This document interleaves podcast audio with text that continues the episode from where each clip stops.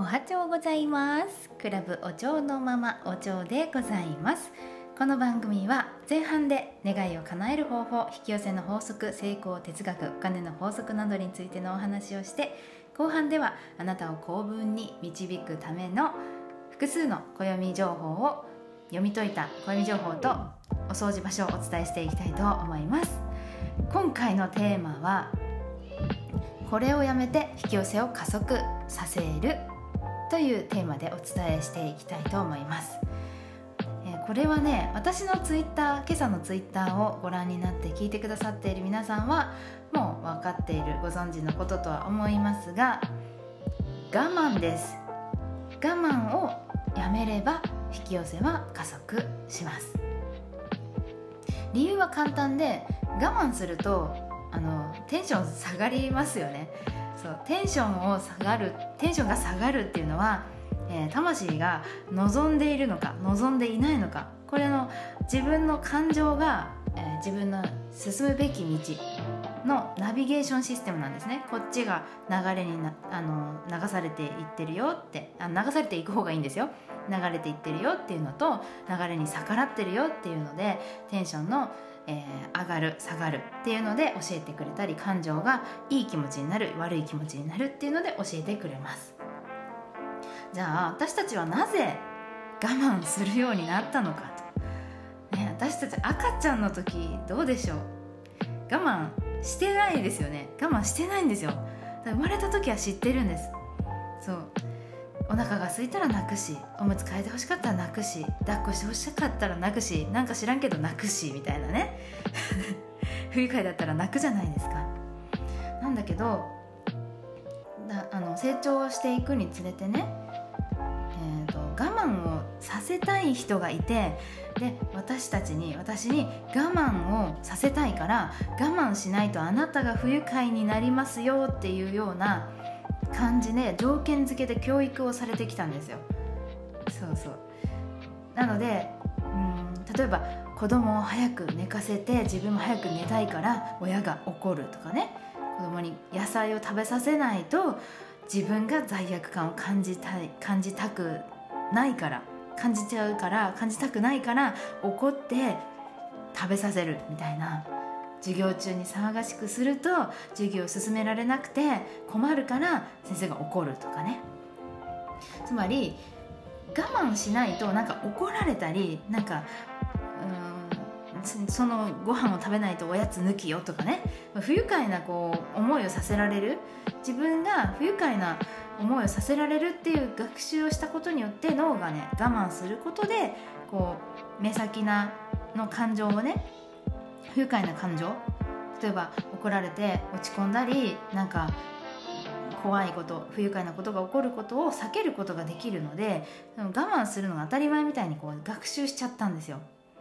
そう。なんですけど我慢は連鎖しちゃうんです。我慢させられた人っていうのは別の場所で誰かに我慢させてしまう。これね結構親子っていうかね子育てでね結構起きやすくて私も分かってるからなるべくなるべくねしないようにしようと思っててもやっぱ自分が子供の時に取られた態度を同じように取っちゃうところあるのでそこをね私はねちょっと修正私もまだまだ学習中だし修正しながらやっていきたいなって思うんですけどそう八つ当たりみたいなもんなんですよ。なんか例えば職場でなんかこう我慢させられてそれをなんか子供にね自分が我慢させられてるから自分も子供に我慢させるとかねそういうもう人間の悲しさがなんですよね。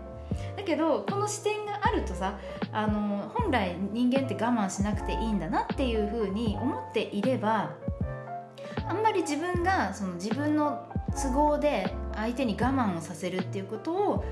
私みたいにねそう気をつけようって思う視点があるだけであのまたちょっと違ってくるんですよ。うん、自分が、まあ、我慢させられることも少なくなってきますそうしてくるとね。そうでまだまだやっぱり我慢させられる社会だから、うん、で相手にじゃあ自分が八つ当たりのように我慢させてないかっていうのをちょっと視点で見てみてください。ね、これでねなんかいい循環が生まれてきたりまた思考がね引き寄せになってくるので自分が我慢しない我慢させないっていうような思考状態になってくるとおのずとね我慢せざるを得ないっていうようななんかその苦しい状況っていうのがね結構回避できたりするんですよ。はいっていうので、えーと、これね話すか迷ったんですけど今日話しちゃいますね。ここねちょっとね応用編というかですね結構、うん、今の状況で言うとこれねマスクだよねマスク あのー、私は言っておきますけどそのマスクに対して賛成でも反対でもないのでここでは賛成とか反対っていうことを言いたいんじゃないっていうことを最初にお伝えしておきますね。まあ、なぜならうんと2つ理由があって、まあ、1つはウイルスってめっちゃちっちゃいんですよ。今ここでデータは出せんけどそのめちゃくちゃちっちゃいからマスクのこの隙間から絶対入るわけ。入るわけ。っていうのでまあまああんまり意味ないって唱えてる人もいるからそういうのも分かるし、まあ、一方で5本5本ってね唾飛ぶでしょ？それをなんかみんながしてるから風邪ひきさんも、えー、インフルエンザの方もみんなこうマスクしてくれてこの飛沫がねバッてこうかかることはないじゃないですかどこ行っても。だから比較的クリーンに頼もてるっていう意味では確かに有効なんですよ。だからま、どっちの理由もねすごいわかるから私は別にここで賛成とか反対とかも言うつもりもなくってじゃあ何が伝えたいかっていうとですねこの我慢をしないでその心地よくいましょうっていうのをなんかねすごく強烈に捉えて若干スピリチュアル界隈ちょスピリチュアル界隈の悪口言うわけじゃないんだけど若干ちょっと過激なちょっと動きというか姿勢があってそれに対して私はちょっとうーんって思う思うんですけど例えばこのマスクがなんかうんと踏み絵みたいな形でねマスクをさせられているのに従ったらそのなんか世間に従っているようになるからダメだじゃないけど絶対したくないからマスク反対みたいなマスクで健康問題が出るので絶対マスクしませんみたいなこう何て言うかなその対立をなんかその促す感じの動きもちょっとあったりするんですよね。マスク絶対嫌しませんみたいなしない選択肢もあるみたいな、まあ、確かにわかるんですよ。なんでかってマスクしたらすっごい息苦しいから私もあんまりマスクはしたくないんですよ。で息苦しい呼吸っていうのは精神世界でいうととっても大事なんですよね。呼吸酸素を取り込む呼吸する行為自体も。だから瞑想にも全て呼吸が基本になっているし実際マスクすると息苦しいそして集中しにくいっていう状況が生まれますよね。なので私も実際マスクはしたくはないんです。だからってじゃあ我慢したくないからって言ってお店に入る時にマスクねしてくださいって言われ言われたらもう絶対しませんって言ってなんかプラカード掲げていくとか健康問題があってしませんって言えるかっていうと私はねできないんですよ。なんでかって普通のメンタルだからですよ。はい。そんな対立するほどその何？対立したくないんですよ。平和でいる方が私は心地がいいんです。はい出ました。キーワード。心地がいい方を選択してください。ね無理をしない。なんか我慢絶対自分はしちゃいけないんだ。だから何としてもマスクはしないって言って対立するのは私は無理なんです。あの平和に過ごしたい。その方が心地がいいから。なので結局自分の感情のレベル感情のスケールを上の方で、まあ、テンションの上の方で保つことができるので時と場合によってその時だけ相手をね不愉快にね思わせなくて済むでしょ自分がマスクすることで。でその用事が終わればすぐマスク外して車とかではマスク外すしあの家の中でもマスク外すしなんだろう外歩くお散歩の時とかはマスクしませんし